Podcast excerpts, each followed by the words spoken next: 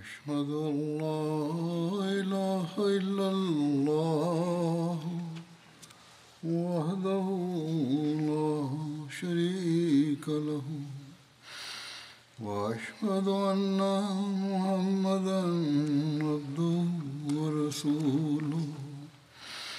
أما بعد فأعوذ بالله من الشيطان الرجيم. بسم الله الرحمن الرحيم. الحمد لله رب العالمين. الرحمن الرحيم. مالك يوم الدين. إياك نعبد وإياك نستعين اهدنا الصراط المستقيم صراط الذين أنعمت عليهم غير المغضوب عليهم ولا الضالين berkenaan dengan perang Uhud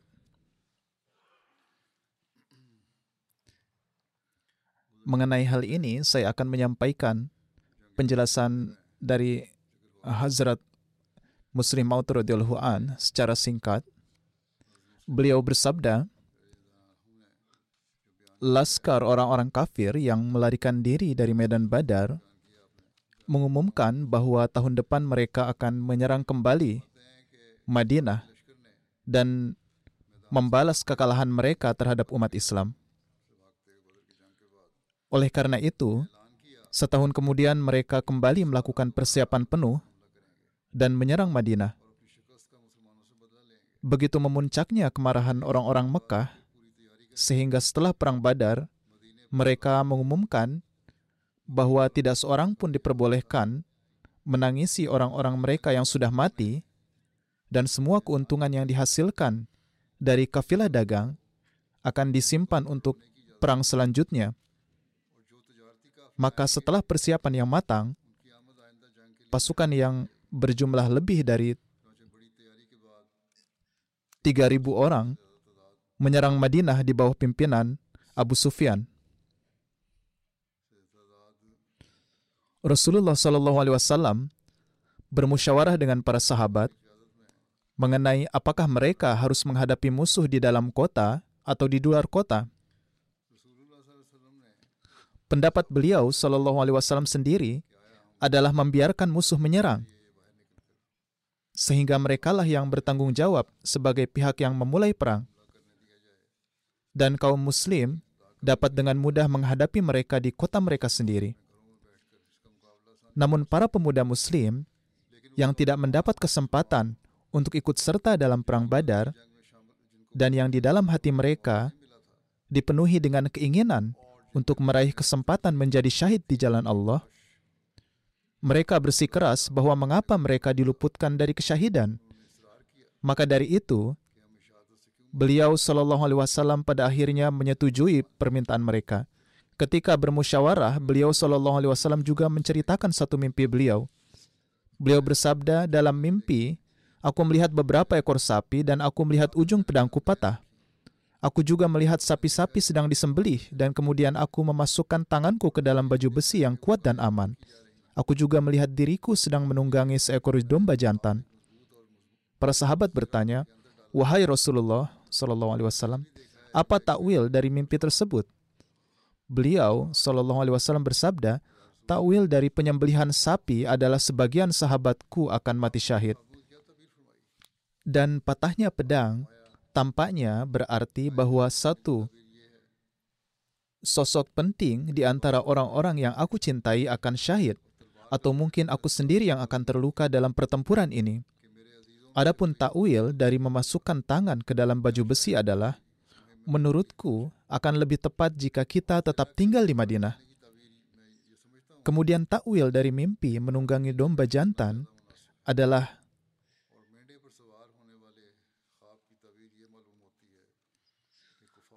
kita akan mengalahkan pimpinan pasukan orang-orang kafir, yakni kita akan menundukkan mereka, atau dengan kata lain, mereka akan terbunuh di tangan orang-orang Islam. Walaupun telah dijelaskan kepada orang-orang Islam melalui mimpi tersebut bahwa lebih baik tinggal di Madinah, namun karena penafsiran terhadap mimpi tersebut dari Rasulullah Shallallahu Alaihi Wasallam sendiri dan bukan bercorak wahyu, maka beliau Shallallahu Alaihi Wasallam menerima pendapat mayoritas dan memutuskan untuk pergi keluar untuk berperang.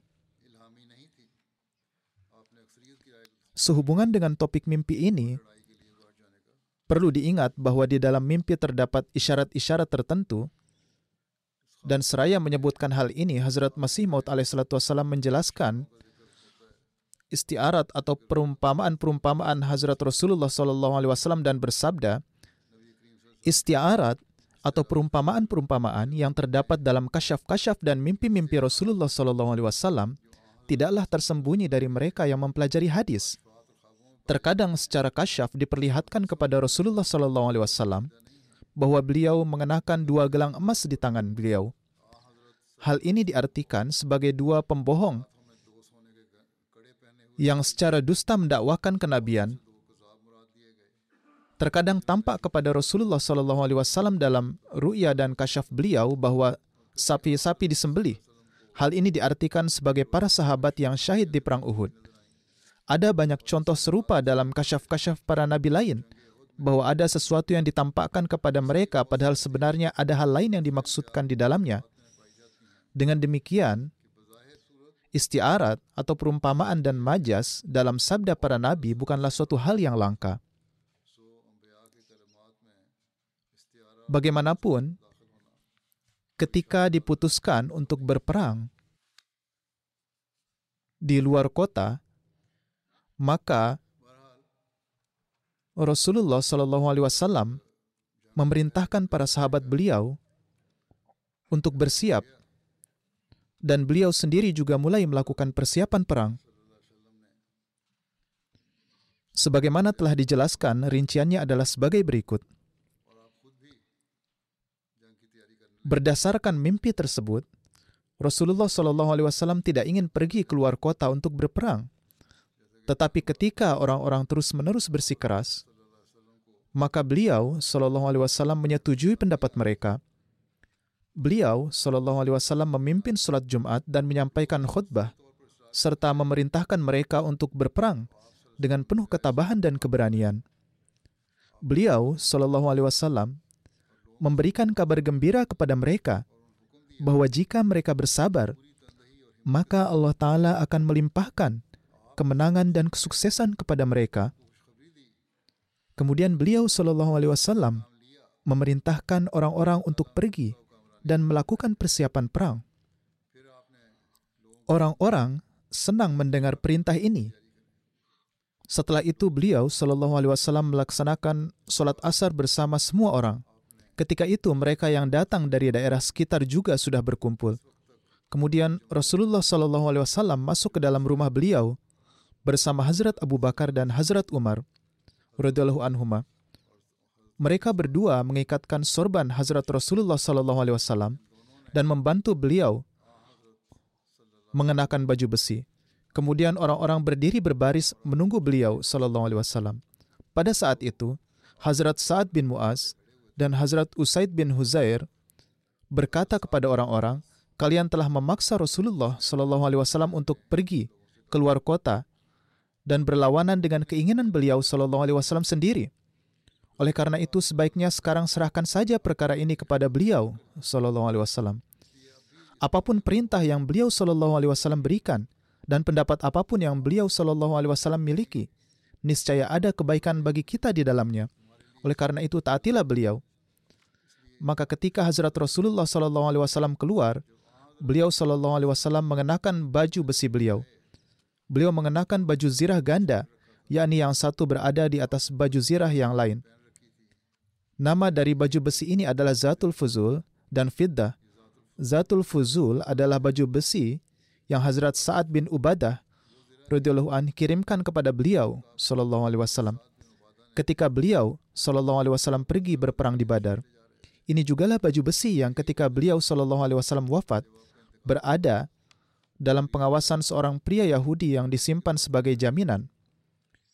Kemudian Hazrat Abu Bakar radhiyallahu an menebus baju bersih tersebut, yakni beliau memberikan sejumlah uang, kemudian mengambil baju besi itu kembali. Alhasil, Rasulullah Shallallahu Alaihi Wasallam menggantungkan pedang beliau di sisi tubuh beliau dan meletakkan panah di punggung beliau. Diriwayatkan bahwa beliau Shallallahu Alaihi Wasallam menaiki kuda beliau yang bernama Sakab, menggantungkan busur dan memegang tombak. Alhasil, mungkin saja kedua hal tersebut terjadi dan ada orang-orang yang berbeda yang menyaksikannya. Jadi ketika Rasulullah Wasallam keluar dari rumah beliau dengan mengenakan baju zirah dan senjata, beliau diberitahu bahwa Hazrat Malik bin Amr Najari radhiyallahu an meninggal dunia dan jenazahnya telah ditempatkan untuk disolatkan. Beliau Shallallahu Alaihi Wasallam memimpin solat jenazahnya sebelum berangkat. Saat itu orang-orang berkata kepada beliau Shallallahu Alaihi Wasallam, wahai Rasulullah Shallallahu Alaihi Wasallam, kami tidak bermaksud menentang pendapat engkau atau memaksa engkau, oleh karena itu laksanakanlah apa yang menurut engkau patut untuk dilaksanakan. Di dalam riwayat lain dikatakan, jika Anda tidak menyukai pergi berperang keluar kota, maka tetaplah tinggal di sini. Beliau Shallallahu Alaihi Wasallam bersabda, tidak diperkenankan bagi seorang nabi untuk menurunkan senjatanya setelah mengenakannya. Di dalam riwayat lain, kata-kata yang digunakan adalah sebelum ia berperang. mengenai persiapan Rasulullah Shallallahu Alaihi Wasallam dan kesadaran para sahabat atas kesalahan mereka, Hazrat Mirza Bashir Ahmad menulis sebagai berikut. Setelah itu, beliau Shallallahu Alaihi Wasallam pulang ke rumah dengan bantuan Hazrat Abu Bakar dan Hazrat Umar. Beliau mengenakan sorban dan pakaian perang, kemudian membawa senjata dan dengan menyebut nama Allah, beliau Shallallahu Alaihi Wasallam keluar namun tidak lama kemudian, dengan nasihat dari Hazrat Sa'ad bin Mu'az, pemimpin kabilah Aus, serta para sahabat terkemuka lainnya, para pemuda tadi mulai menyadari kekeliruan mereka bahwa seharusnya mereka tidak memaksakan pendapat mereka untuk menentang pendapat Rasulullah SAW dan sebagian besar dari mereka merasakan penyesalan.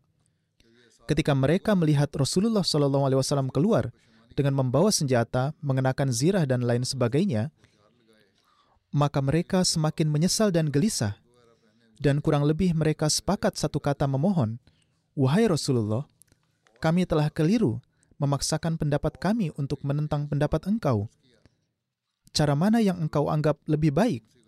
Hendaknya lakukanlah cara itu. Insya Allah akan ada keberkatan di dalamnya. Beliau Shallallahu Alaihi Wasallam bersabda, sekarang hal itu tidak mungkin lagi dilakukan. Adalah jauh dari keagungan seorang Nabi Allah bahwa ia meletakkan kembali senjata setelah mengangkatnya sebelum Allah Ta'ala menurunkan suatu keputusan. Oleh karena itu, sekarang berangkatlah dengan menyebut nama Allah, dan jika kalian menjalaninya dengan sabar, maka yakinlah bahwa pertolongan Allah Ta'ala akan bersama kalian. Hazrat Muslim Maud pun berkenaan dengan hal ini bersabda, ketika beliau Shallallahu Alaihi Wasallam mulai bergerak, para pemuda merasakan penyesalan di dalam diri mereka dan mereka berkata, Wahai Rasulullah Shallallahu Alaihi Wasallam, usulan andalah yang benar. Kita harus bertahan di Madinah untuk menghadapi musuh. Beliau Shallallahu Alaihi Wasallam bersabda, tatkala Nabi Allah telah memakai baju besi, maka ia tidak lantas melepaskannya. Kini apa pun yang terjadi, kita akan terus maju. Jika kita menempuh kesabaran, maka pertolongan Tuhan akan turun pada kita. Alhasil, kaum muslim bersiap untuk bergerak. Rasulullah Shallallahu Alaihi Wasallam membawa seribu orang pasukan Muslim dari Madinah. Rasulullah Shallallahu Alaihi Wasallam saat itu meminta tiga tombak dan mengaitkan tiga bendera pada ketiga tombak itu. Bendera untuk kabilah Aus diserahkan kepada Usaid bin Huzair dan bendera untuk kabilah Khazraj diserahkan ke tangan Hubab bin Munzir dan bendera untuk kaum muhajirin diserahkan kepada Hazrat Ali. Kemudian beliau Shallallahu Alaihi Wasallam menetapkan Abdullah bin Ummi Maktum sebagai naib beliau di Madinah. Kemudian Rasulullah Shallallahu Alaihi Wasallam menaiki kuda beliau yang bernama Sakab, menggantungkan busur beliau, dan memegang tombak di tangan beliau. Di dalam riwayat, tertera bahwa di Perang Uhud, kaum muslim memiliki dua penunggang kuda. Satu kuda ada pada Rasulullah SAW yang bernama Sakab, dan kuda kedua ada pada Hazrat Abu Burdah yang dinamakan Mulabih.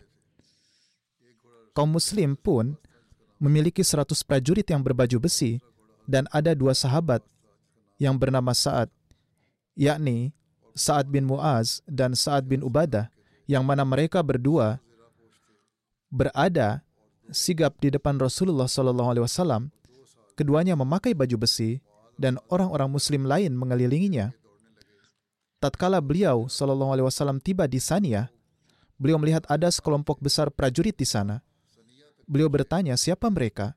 Para sahabat menjawab, mereka adalah sekutu Abdullah bin Ubay beliau Shallallahu Alaihi Wasallam bertanya, apakah mereka telah menerima Islam? Dijawab, belum. Beliau Shallallahu Alaihi Wasallam bersabda, kita tidak akan menolong orang-orang kafir dan orang-orang musyrik. Berkenaan dengan hal ini, Hazrat Mirza Bashir Ahmad pun menulis, setelah itu, beliau Shallallahu Alaihi Wasallam menyiapkan tiga bendera untuk pasukan Islam. Bendera kabilah Aus diserahkan kepada Usaid bin Huzair, dan bendera untuk kabilah Hazraj diserahkan ke tangan Hubab bin Munzir dan bendera untuk kaum muhajir diserahkan kepada Hazrat Ali. Kemudian beliau Shallallahu Alaihi Wasallam menetapkan Abdullah bin Umi Maktum sebagai imam solat di Madinah. Pada solat asar, beliau Shallallahu Alaihi Wasallam keluar dari Madinah bersama rombongan besar para sahabat. Pemimpin kabilah Aus dan Khazraj, yakni Sa'ad bin Muaz dan Sa'ad bin Ubadah, berlari-lari kecil di depan tunggangan beliau Shallallahu Alaihi Wasallam dan sahabat-sahabat yang lain berjalan di kanan kiri dan depan belakang beliau Shallallahu Alaihi Wasallam. Gunung Uhud terletak di sebelah utara kota Madinah yang berjarak kurang lebih tiga mil. Setelah menempuh setengah perjalanan, beliau Shallallahu Alaihi Wasallam bermukim di suatu tempat di dekat Madinah yang bernama Shekhen dan memerintahkan untuk memeriksa pasukan Islam. Lalu beliau memerintahkan siapa saja yang belum sampai usia 15 tahun untuk tidak ikut perang. Imam Syafi'i menuturkan, beliau mengembalikan 17 pemuda dan memberikan izin kepada mereka yang sudah sampai 15 tahun. Beberapa pemuda yang dipulangkan karena usianya masih kurang adalah, meskipun semangat mereka sangat tinggi, nama mereka adalah Abdullah bin Umar, Zaid bin Sabit, Usama bin Zaid, Zaid bin Arkam, Bara bin Azib, Usaid bin Zubair, Araba bin Aus, Abu Said Khudri, Aus bin Sabit, Sa'ad bin Bahil, Ibni Muawiyah Bajali, Said bin Habta, Habtah adalah nama ibundanya, Sa'ad bin Ukaib, Zaid bin Jariyah, Jabir bin Abdullah. Ini bukanlah Jabir bin Abdullah yang biasa meriwayatkan hadis. Rafi bin Khadij dan Sumra bin Jundub. Berkenaan dengan Rafi bin Khadij, tertera bahwa beliau adalah pemanah sehingga beliau mengizinkannya. Sebelumnya diperintahkan untuk pulang, tetapi ketika diketahui bahwa beliau adalah pemanah ulung, maka diizinkan. Jadi Rasulullah SAW mengizinkan Rafi bin Khadij. Samara bin Jundub menuturkan, Rasulullah SAW memulangkan saya, padahal saya lebih kuat dari Rafi bin Khadij. Rasulullah SAW bersabda, baiklah kalau begitu Rafi dan Samura harus bertanding supaya diketahui siapa di antara mereka yang lebih kuat. Kemudian Samurah mengalahkan Rafi dan beliau Shallallahu Alaihi Wasallam mengizinkannya ikut. Kemudian setelah Rasulullah Shallallahu Alaihi Wasallam memeriksa pasukan dan waktu telah petang, maka Hazrat Bilal mengumandangkan sholat maghrib. Kemudian Rasulullah Shallallahu Alaihi Wasallam memimpin sholat. Kemudian dikumandangkan azan Isa. Kemudian beliau Shallallahu Alaihi Wasallam memimpin sholat Isa. Beliau bermukim di Syekhen. Lalu beliau menunjuk Muhammad bin Maslamah untuk berjaga-jaga di malam hari. Ada 50 orang yang berjaga di malam hari di sekitar beliau beliau Shallallahu Alaihi Wasallam bersabda, siapa yang akan menjaga kita di malam ini, yaitu menjaga semua pasukan saat beristirahat, dan juga untuk menjaga beliau Shallallahu Alaihi Wasallam. Lalu Zakwan bin Abdi Qais berdiri, yang saat itu berada di dekat Rasulullah Shallallahu Alaihi Wasallam. Beliau lantas mengenakan baju besi, mengangkat tameng kulit beliau, dan berjaga-jaga di sekitar Rasulullah Shallallahu Alaihi Wasallam. Dan beliau sedetik pun tidak berpisah dari sekitar Rasulullah Shallallahu Alaihi Wasallam. Dan beliau beristirahat hingga waktu sebelum subuh. Di dalam riwayat tertera, tatkala tiba waktu subuh, Rasulullah Wasallam bersabda, saya melihat di dalam mimpi bahwa para malaikat memandikan Hazrat Hamzah. Berkenaan dengan hal ini, di dalam Sirat Khataman Nabiyin, Hazrat Mirza Bashir Ahmad menulis, Gunung Uhud berada di utara Madinah sejauh tiga mil. Di antaranya ada sebuah tempat bernama Shekhen, di mana beliau berkemah di sana, dan beliau memeriksa pasukan di sana. Mereka yang masih terlalu muda, meskipun sangat ingin berjihad, beliau mengembalikannya. Maka dari itu Abdullah bin Umar, Usama bin Zaid, Abu Said Khudri, dan lain-lain semuanya dipulangkan kembali. Rafi bin Hadid yang seumuran dengan anak-anak yang dipulangkan tersebut namun memiliki keahlian yang baik dalam memanah, dikarenakan kelebihannya ini ayah beliau merekomendasikan beliau ke hadapan Rasulullah Alaihi Wasallam supaya diberikan izin untuk ikut jihad. Rasulullah Shallallahu Alaihi Wasallam melihat ke arah Rafi. Beliau berdiri dengan tegap, sikap sempurna layaknya para prajurit, sehingga nampak sangat meyakinkan. Oleh karenanya, beliau diluluskan dan Hazrat Rasulullah Shallallahu Alaihi Wasallam mengizinkan beliau untuk ikut serta. Melihat hal ini, seorang anak lainnya, yaitu Samurah bin Jundub, seperti halnya telah dijelaskan sebelumnya, yang telah diperintahkan untuk pulang, mendatangi ayah beliau dan berkata, jika Rafi diizinkan, maka saya juga seharusnya mendapatkan izin, karena saya lebih kuat dari Rafi. Saya akan menjatuhkannya jika bertanding Ayah beliau sangat senang atas keikhlasan putranya, lalu membawanya ke hadapan Rasulullah Wasallam dan menjelaskan keinginan putranya tersebut. Rasulullah Shallallahu Alaihi Wasallam sambil tersenyum bersabda, baiklah kalau begitu Rafi dan Samura harus bertanding gulat supaya diketahui siapa di antara mereka yang lebih kuat. Maka diadakanlah pertandingan dan memang benar Samurah dalam waktu sekejap bisa mengangkat dan menjatuhkan Rafi. Oleh karenanya, Hazrat Rasulullah Shallallahu Alaihi Wasallam pun memberikan izin kepada Samurah untuk turut serta, dan anak ini merasa senang. Karena waktu telah petang, maka Hazrat Bilal mengumandangkan azan dan para sahabat melaksanakan solat dengan diimami oleh Rasulullah Shallallahu Alaihi Wasallam.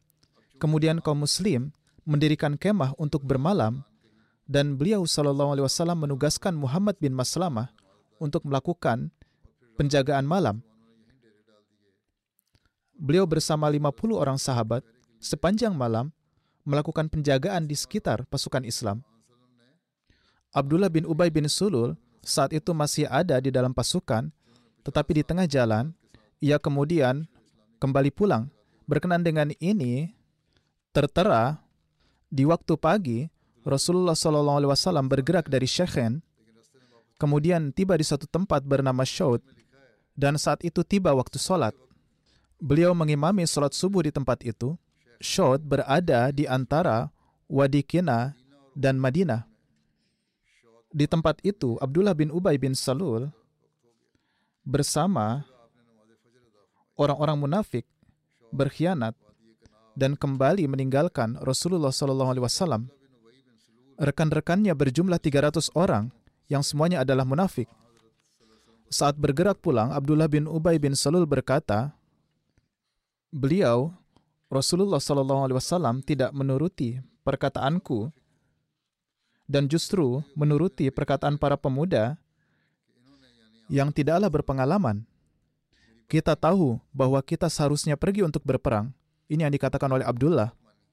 Oleh karena itu ia berkata, "Mari kita pulang." Oleh karena itu, orang-orang munafik itu meninggalkan pasukan Muslim dan mereka kembali ke Madinah. Melihat mereka, ayah Hazrat Jabir, yaitu Hazrat Abdullah bin Amr, mengejarnya. Beliau juga adalah pembesar kabilah Khazraj. Beliau berkata kepada mereka, "Saya bertanya kepada kalian demi Tuhan, apakah hal ini tepat bagi kalian, yakni kalian berkhianat kepada nabi dan kaum kalian?" Mereka menjawab, "Jika kami mengetahui bahwa kalian sebenarnya tidaklah untuk berperang seperti ini, maka kami tidak akan keluar untuk ikut kalian." Oleh karena itu, mereka langsung menolaknya, padahal mereka sebelumnya telah siap ikut berperang. Kemudian Abdullah bin Amr berkata, "Wahai musuh Tuhan, Allah Ta'ala akan menghabisi kalian dan tidak memerlukan kalian." Di dalam satu riwayat tertera, Alama Ibni Jauzi menulis, tatkala kabilah Banu Salamah dan Banu Harisah melihat pengkhianatan Abdullah bin Ubay, mereka pun berniat untuk ikut serta. Mereka ada di pasukan sayap, namun kemudian Allah Ta'ala memberikan keteguhan kepada mereka sehingga mereka membuang niatan seperti itu. Dan Allah Ta'ala menurunkan ayat ini, Izhammat ta'ifatani minkum antafshala wallahu waliyuhuma wa alallahi falyatawakkalil mu'minun.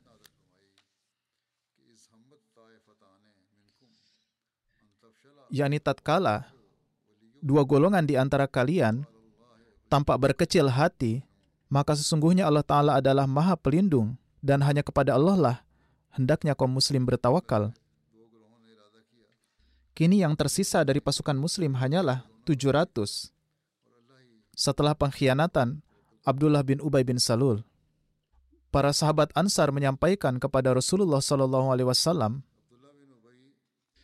wahai Rasulullah Sallallahu Alaihi Wasallam, tidakkah kita akan meminta bantuan dari orang Yahudi yang telah mengadakan perjanjian dengan kita? Maksudnya adalah orang-orang Yahudi dari Banu Quraiza. Mereka adalah sekutu Hazrat Sa'ad bin Mu'az. Dan Hazrat Sa'ad bin Mu'az adalah pemimpin kabilah Aus.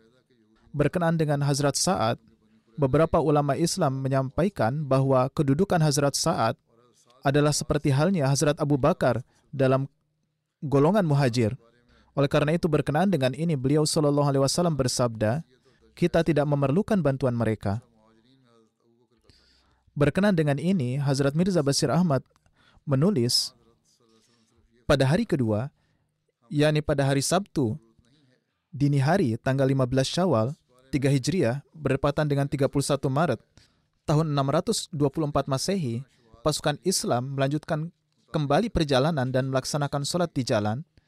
Tepat setelah subuh mereka tiba di kaki Gunung Uhud.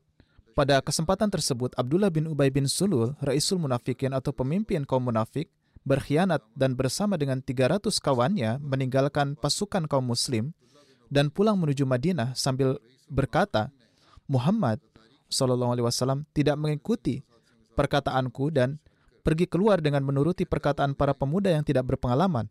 Oleh karena itu, aku tidak bisa berperang bersamanya. Beberapa sahabat menasihatinya secara langsung bahwa pengkhianatan ini tidaklah baik. Namun ia tidak mendengarkan satu orang pun dan mengatakan, ini bukanlah peperangan. Jika ini peperangan, aku juga akan ikut serta, namun ini bukan peperangan. Bahkan menjerumuskan diri sendiri ke dalam mulut kematian.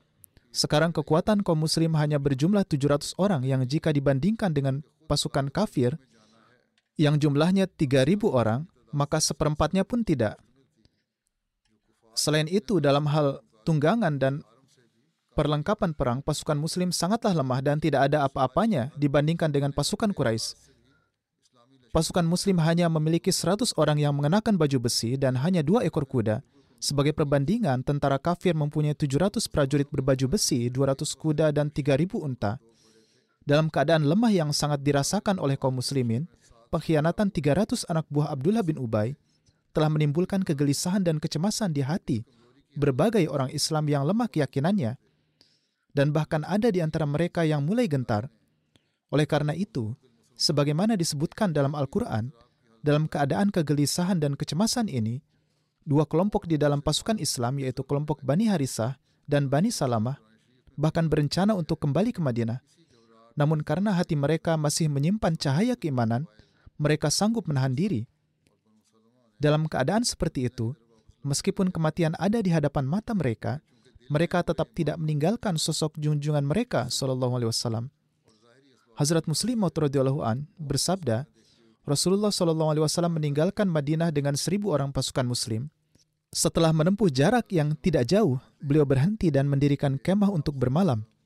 Merupakan kebiasaan Rasulullah Shallallahu Alaihi Wasallam bahwa ketika beliau telah berada di dekat musuh, beliau akan membiarkan pasukan beliau beristirahat sehingga mereka dapat melakukan persiapan yang diperlukan. Ketika beliau Shallallahu Alaihi Wasallam keluar untuk sholat subuh, beliau melihat beberapa orang Yahudi datang dengan alasan hendak membantu kabilah-kabilah yang telah bersekutu dengan mereka. Karena beliau Shallallahu Alaihi Wasallam mengenal tipu daya jahat orang-orang Yahudi, beliau memerintahkan pulangkanlah mereka. Mendengar hal ini, Abdullah bin Ubay bin Sulul yang merupakan Roisul Munafikin membawa 300 rekannya dan pergi sambil berkata, ini bukan lagi peperangan, ini adalah kematian. Akibatnya, kaum muslim hanya mempunyai 700 orang yang jika dibandingkan dengan pasukan kafir, jumlahnya tidak hanya seperempat, namun bahkan jauh lebih lemah dalam hal persenjataan. Di antara orang-orang kafir terdapat 700 tentara berbaju besi, sedangkan di kalangan umat Islam hanya ada 100 orang. Orang-orang kafir memiliki tentara berkuda sebanyak 200 orang, sedangkan umat Islam hanya memiliki dua ekor kuda. Ketika Rasulullah SAW sampai di daerah Bani Harisah, seekor kuda salah seorang sahabat mengibaskan ekornya dan menghantam pedangnya. Merasakan bahaya, ia segera menghunus pedangnya. Perawi menuturkan, Rasulullah Shallallahu Alaihi Wasallam adalah wujud yang berpengharapan baik dan beliau tidak pernah khawatir akan suatu pertanda buruk. Beliau Shallallahu Alaihi Wasallam bersabda kepada sahabat yang memegang kembali pedang itu, masukkan kembali pedang itu ke sarungnya karena aku merasa bahwa pedang itu pasti akan terhunus di hari ini. Inilah yang dimaknai oleh beliau Shallallahu Alaihi Wasallam dari kejadian ini. Beliau kemudian bersabda kepada para sahabat beliau, siapa yang akan membawa kita mendekati musuh? Maksudnya yang membawa mereka menggunakan jalan yang tidak biasa digunakan. Mendengar hal ini, Hazrat Abi Khaisamah berkata, Wahai Rasulullah Shallallahu Alaihi Wasallam, saya akan membimbing jalannya. Ibnu Sa'ad dan sejarawan lain menyebut nama orang itu sebagai Abu Haisamah. Alhasil, beliau membimbing pasukan muslim melewati daerah Banu Harisah dengan menggunakan jalur yang melewati padang rumput dan tanah mereka. Dengan membawa pasukan muslim melalui jalan ini, mereka kemudian mencapai celah pegunungan Uhud lalu mendirikan kemah. Mereka berkemah sedemikian rupa sehingga gunung Uhud berada di belakang mereka dan Madinah di depan mereka. Nabi SAW kemudian berpidato di hadapan umat Islam, kaum muslim berbaris berjajar di kaki Gunung Uhud. Pada hari Sabtu, waktu sholat subuh semakin dekat, umat Islam dapat melihat pasukan musyrik di depan mereka. Hazrat Bilal mengumandangkan azan dan membacakan ikamah. Rasulullah SAW kemudian memimpin para sahabat sholat subuh. Muhammad bin Umar al-Aslami meriwayatkan bahwa Nabi SAW berdiri di hadapan umat Islam dan bersabda, Wahai manusia, aku menasihatimu tentang hal-hal yang diberikan kepadaku dalam kitab suci Al-Quran, yaitu untuk mematuhi perintah-perintah Tuhan dan menjauhkan diri dari hal-hal yang dilarang. Hari ini adalah hari di mana Anda sekalian bisa mendapatkan pahala dan keberkatan. Barang siapa yang mengingat hal ini, dialah orang-orang yang sabar, teguh, dan memiliki keimanan. Yani seorang muslim harus bersabar jika ingin mencapainya, Hari ini Anda telah berkumpul untuk berjihad melawan musuh, yang adalah tugas berat. Hanya sedikit orang yang dapat benar-benar tabah, yaitu orang-orang yang diberi petunjuk oleh Allah Ta'ala. Hal ini karena Allah membantu orang-orang yang taat kepadanya, sedangkan setan membantu orang-orang yang durhaka kepada Allah. Oleh karena itu, mulailah amalan Anda dengan menunjukkan kesabaran dalam jihad Anda, dan carilah nikmat yang telah dijanjikan Allah kepada Anda melaluinya wajib bagi Anda sekalian untuk mengikuti nasihat yang telah aku sampaikan, karena aku ingin Anda sekalian meraih petunjuk. Tidak diragukan lagi perselisihan dan pertengkaran adalah tanda ketidakberdayaan dan kelemahan dan Allah murka dengan hal ini. Yani tidak boleh ada perselisihan karena dengan ini manusia tidak akan tertolong dan tidak akan berhasil. Wahai manusia, sudah tertanam dalam hatiku bahwa barang siapa melakukan perbuatan haram, maka Allah Ta'ala akan menjauhkan dirinya dari orang itu. Yani Allah tidak senang dengan ini. Barang siapa menjauhi perbuatan haram, maka Allah Ta'ala mengampuni dosanya. Barang siapa mengucapkan salam kepadaku satu kali, maka Allah dan para malaikatnya akan menurunkan rahmat kepadanya sebanyak sepuluh kali. Barang siapa yang berbuat baik, baik kepada orang mukmin maupun kafir, maka pahalanya akan ditetapkan oleh Allah Ta'ala. Dia akan mendapat pahala segera di dunia, atau di akhir, dia akan mendapat pahala di akhirat. Salat Jumat adalah wajib bagi setiap orang yang beriman kepada Allah dan hari kiamat, kecuali anak-anak, wanita, orang sakit, dan hamba sahaya yang ditawan.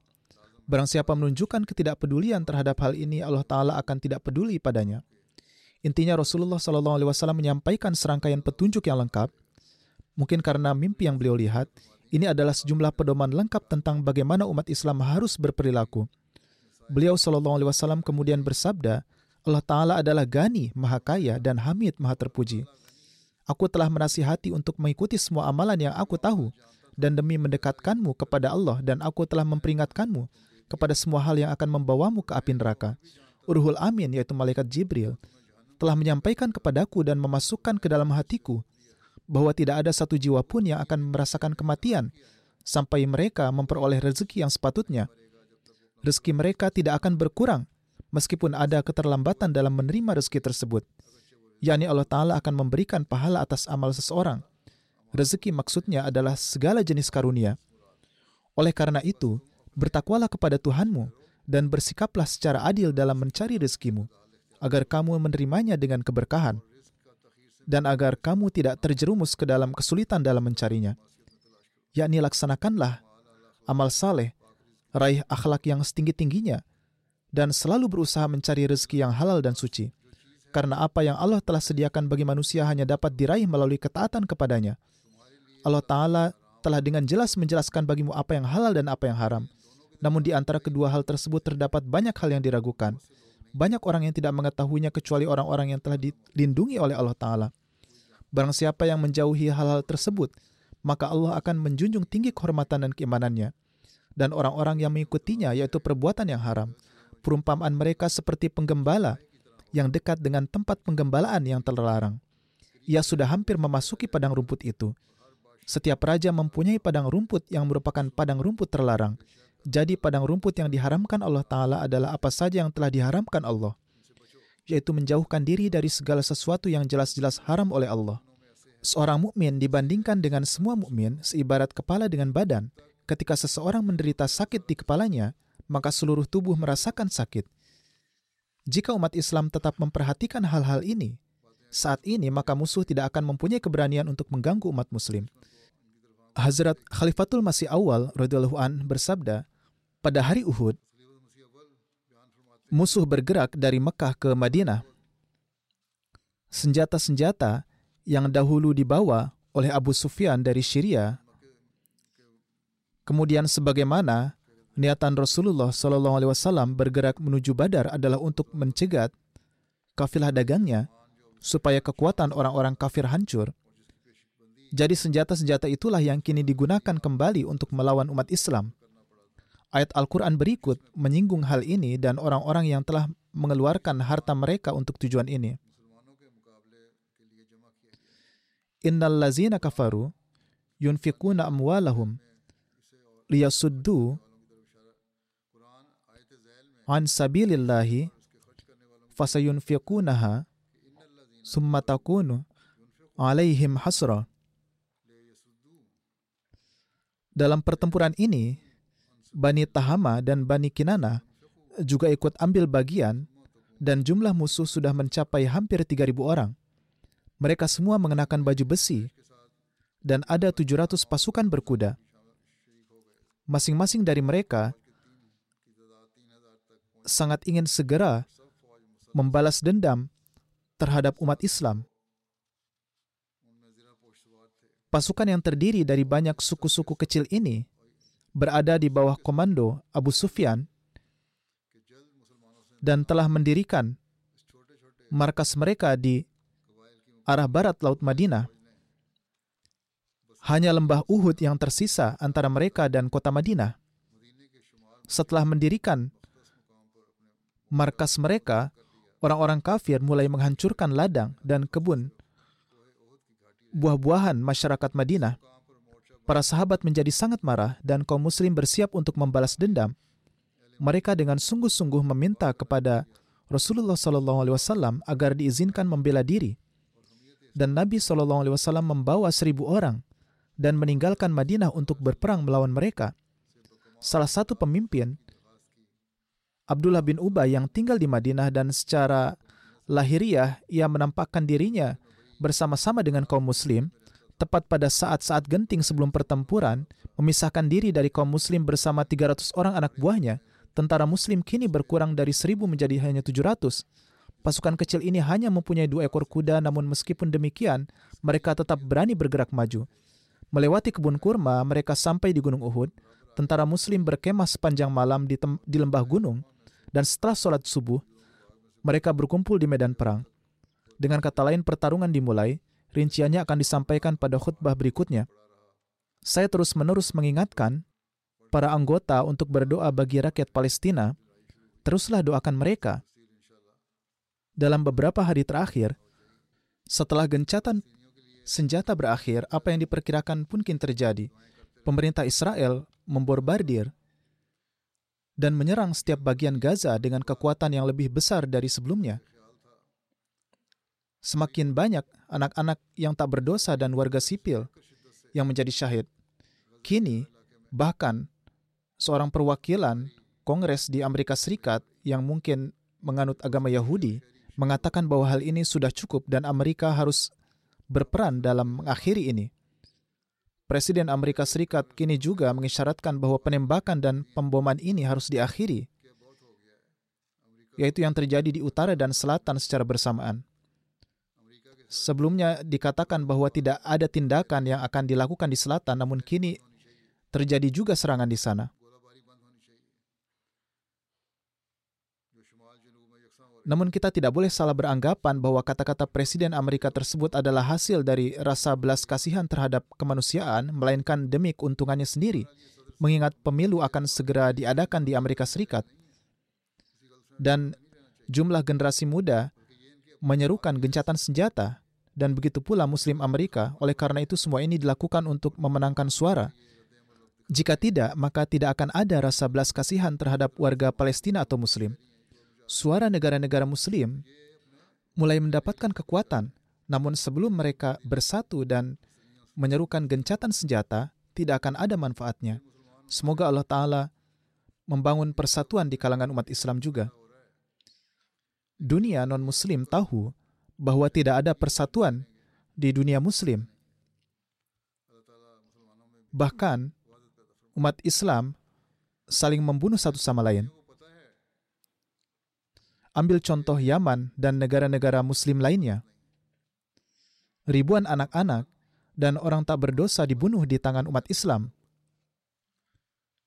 Bahkan, ratusan ribu orang terbunuh di beberapa tempat. Oleh karena itu, hal ini membuat orang non-Muslim semakin berani. Mereka berpikir bahwa melakukan kekejaman terhadap umat Islam adalah hal yang baik karena mereka melihat bahwa umat Islam juga melakukan kekejaman terhadap diri mereka sendiri. Ketika umat Islam tidak peduli terhadap kehidupan umat Islam lainnya, lantas mengapa musuh harus peduli? Allah Ta'ala telah dengan tegas memperingatkan dalam Al-Quran agar tidak membunuh muslim lain dan Islam menjadikan seorang muslim yang melakukan hal tersebut akan masuk neraka. Semoga Allah Ta'ala memberikan taufik kepada umat Islam untuk bersatu dan menjadi alat untuk mengakhiri ketidakadilan di dunia, bukannya saling berperang. PBB telah mencoba menyuarakan pendapatnya, namun siapa yang akan mendengarkannya? Mereka mengatakan akan melakukan ini dan itu, namun mereka tidak bisa berbuat apa-apa karena tidak ada orang yang mendengarkan mereka negara-negara besar menggunakan haknya. Semoga Allah Ta'ala merahmati umat Islam. Untuk mengakhiri kekejaman ini, kita harus berdoa Dan bersamaan dengan ini, seperti yang telah saya sampaikan kepada para anggota melalui jemaat mereka, mereka harus menghubungi pejabat dan politisi setempat agar mereka bersuara untuk mengakhiri ketidakadilan ini. Demikian pula, kita harus menyampaikan pesan yang sama kepada teman rabtah kita bahwa kita harus berusaha untuk mengakhiri ketidakadilan ini. Semoga Allah Ta'ala menyelamatkan orang-orang yang tidak bersalah dari kezaliman. Setelah sholat, saya akan memimpin sholat untuk dua jenazah gaib. Yang pertama adalah yang terhormat Nyonya Masudah Begum Akmal Sahiba dari Belanda. Beliau adalah istri yang terhormat almarhum Abdul Hakim Akmal Sahib yang merupakan seorang mubalik jemaat. Beliau meninggal baru-baru ini. Innalillahi wa inna ilaihi roji'un. Kakek dari pihak ibu adalah Mia Abdul Samad Sahib radhiyallahu an dan kakek buyut dari pihak ibu adalah Hazrat Mia Fateh Din Sahib Sekhwan yang berasal dari Kadian dan keduanya adalah sahabat Hazrat Masimot alaihissalatu wassalam. Almarhumah mengkhidmati jemaat dalam waktu yang lama atas petunjuk Hazrat Muslim Maud an. Pada tahun 1957 Akmal Sahib datang ke Belanda untuk pertama kalinya. Namun istri beliau tidak bersama beliau. Beliau pergi menyertai suaminya pada tahun 1969 dan kemudian kembali dan pergi lagi pada tahun 1986. Selama kehidupan pernikahan beliau, beliau menghabiskan sekitar 15 tahun sendiri karena suami beliau bertugas di luar negeri. Di antara jasa-jasanya yang menonjol selama berada di Belanda adalah berdirinya Lajnah Imailah Belanda beliau juga mendapat kehormatan menjadi sadar pertama Lajnah Imailah Belanda. Beliau memiliki hubungan yang sangat tulus dan setia kepada khilafat. Beliau adalah orang yang bertakwa, saleh, dawam, solat dan berpuasa. Beliau adalah seorang musia. Beliau meninggalkan tiga orang putra dan seorang putri. Semuanya dengan tulus mengabdi pada jemaat dalam satu atau lain cara. Salah satu putra beliau pernah menjadi sadar Ansarullah di Belanda dan yang lainnya mungkin terpilih tahun ini sebagai sadar Ansarullah Belanda. Mereka juga melakukan pengkhidmatan yang lainnya juga dalam jemaat. Semoga Allah Ta'ala memberikan ampunan dan rahmat kepada almarhumah, serta memberikan taufik kepada anak-anaknya untuk meneruskan segala kebaikan beliau. Jenazah berikutnya adalah guru Abdul Majid Sahib, seorang wakaf zindegi yang merupakan seorang guru di Talimul Islam High School di Rabuah. Beliau juga meninggal baru-baru ini beliau pindah ke Kanada setelah pensiun dan di sanalah beliau meninggal. Innalillahi wa inna ilaihi. Beliau meninggalkan seorang istri, tiga putra dan dua putri. Putranya, Mazhar Majid, menuturkan ayah saya memiliki banyak sifat mulia. Beliau sangat rendah hati, menjalani kehidupan yang sangat sederhana. Ibu saya memberitahu bahwa sejak pernikahan mereka hingga kewafatannya, ibu saya mengatakan bahwa ayahanda adalah sosok yang sangat berbudi luhur. Beberapa tahun setelah menikah, suatu hari beliau menangis sambil berdoa dengan suara keras. Setelah menyelesaikan sholatnya, ibu saya bertanya kepada ayah, doa apa yang dipanjatkan?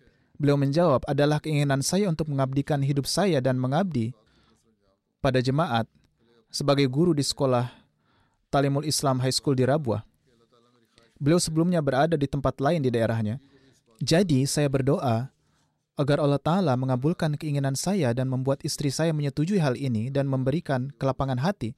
Istri beliau berkata, Anda harus segera menulis surat kepada Khalifatul Masih meminta agar bisa menjadi wakaf zindegi. Dengan karunia Allah Ta'ala, beliau menulis permohonan untuk menjadi seorang wakaf zindegi. Ini terjadi di masa Khalifatul Masih Sani radhiyallahu an dan beliau radhiyallahu menyetujui permohonan tersebut sehingga beliau pindah ke Rabuah. Putra beliau berkata, setiap bulan ketika ayah menerima gaji, hal pertama yang beliau lakukan adalah mengunjungi sekretaris mal untuk membayar canda. Setelah itu beliau akan mengambil apa pun yang tersisa dan menyerahkannya kepada ibu saya. Setelah pindah ke Rabuah, beliau hidup dalam keadaan yang sangat sulit, namun tidak pernah mengeluh. Beliau tidak pernah mengungkapkan keinginannya terhadap hal-hal duniawi.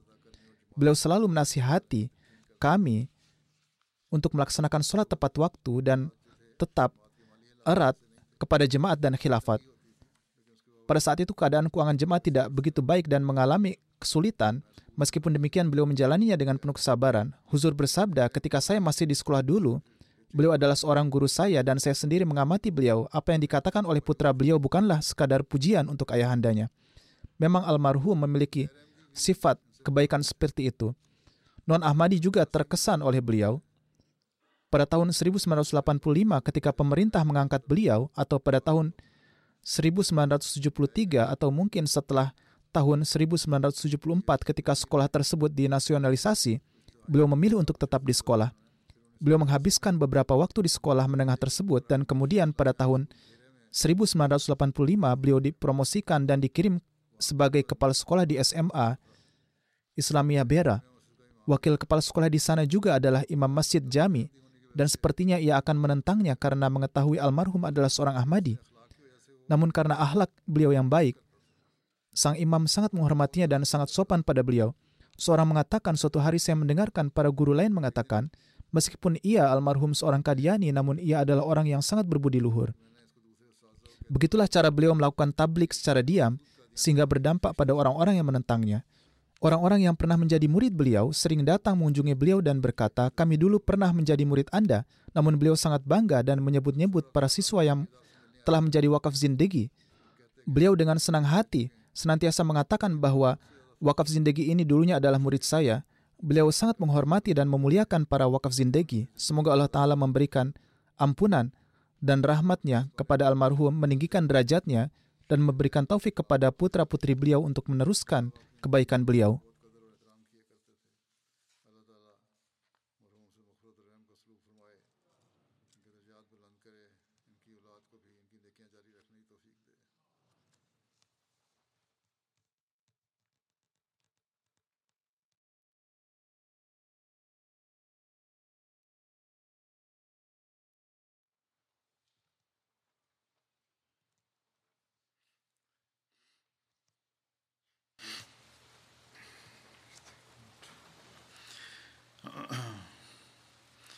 الحمد لله الحمد لله نحمده ونستعينه ونستغفره ونؤمن به ونتوكل عليه.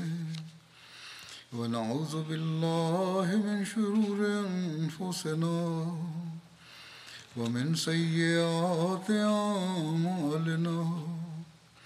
من يهده الله فلا مضل له ومن يضلل فلا هادي له. ونشهد أن لا إله إلا الله ونشهد أن محمدا عبده ورسوله. عباد الله رحمكم الله. إن الله يأمر بالعدل واللسان وإيتاء ذي القربى وينهى عن الفحشاء والمنكر والبغي يعظكم لعلكم تذكرون اذكروا الله يذكركم وذوه يستجب لكم ولذكر الله أكبر.